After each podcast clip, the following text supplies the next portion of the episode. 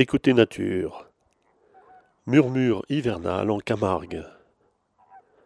J'étais le 19 janvier euh, sur la digue à la mer en Camargue où j'ai passé la nuit. Cette nuit-là, euh, éclairée d'une lune presque pleine, euh, il n'y avait pas un souffle de vent. Le Mistral était parti en vacances et pas un souffle de vent. J'étais entouré totalement de, murmures de, de, flamants roses, de limicoles et d'oiseaux.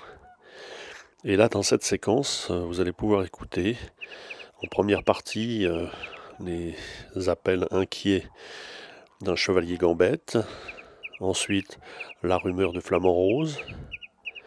L'arrivée et euh, les cris d'Avocette, d'un petit groupe d'Avocette. Puis pour terminer, l'envol euh, de flamant rose dans la nuit.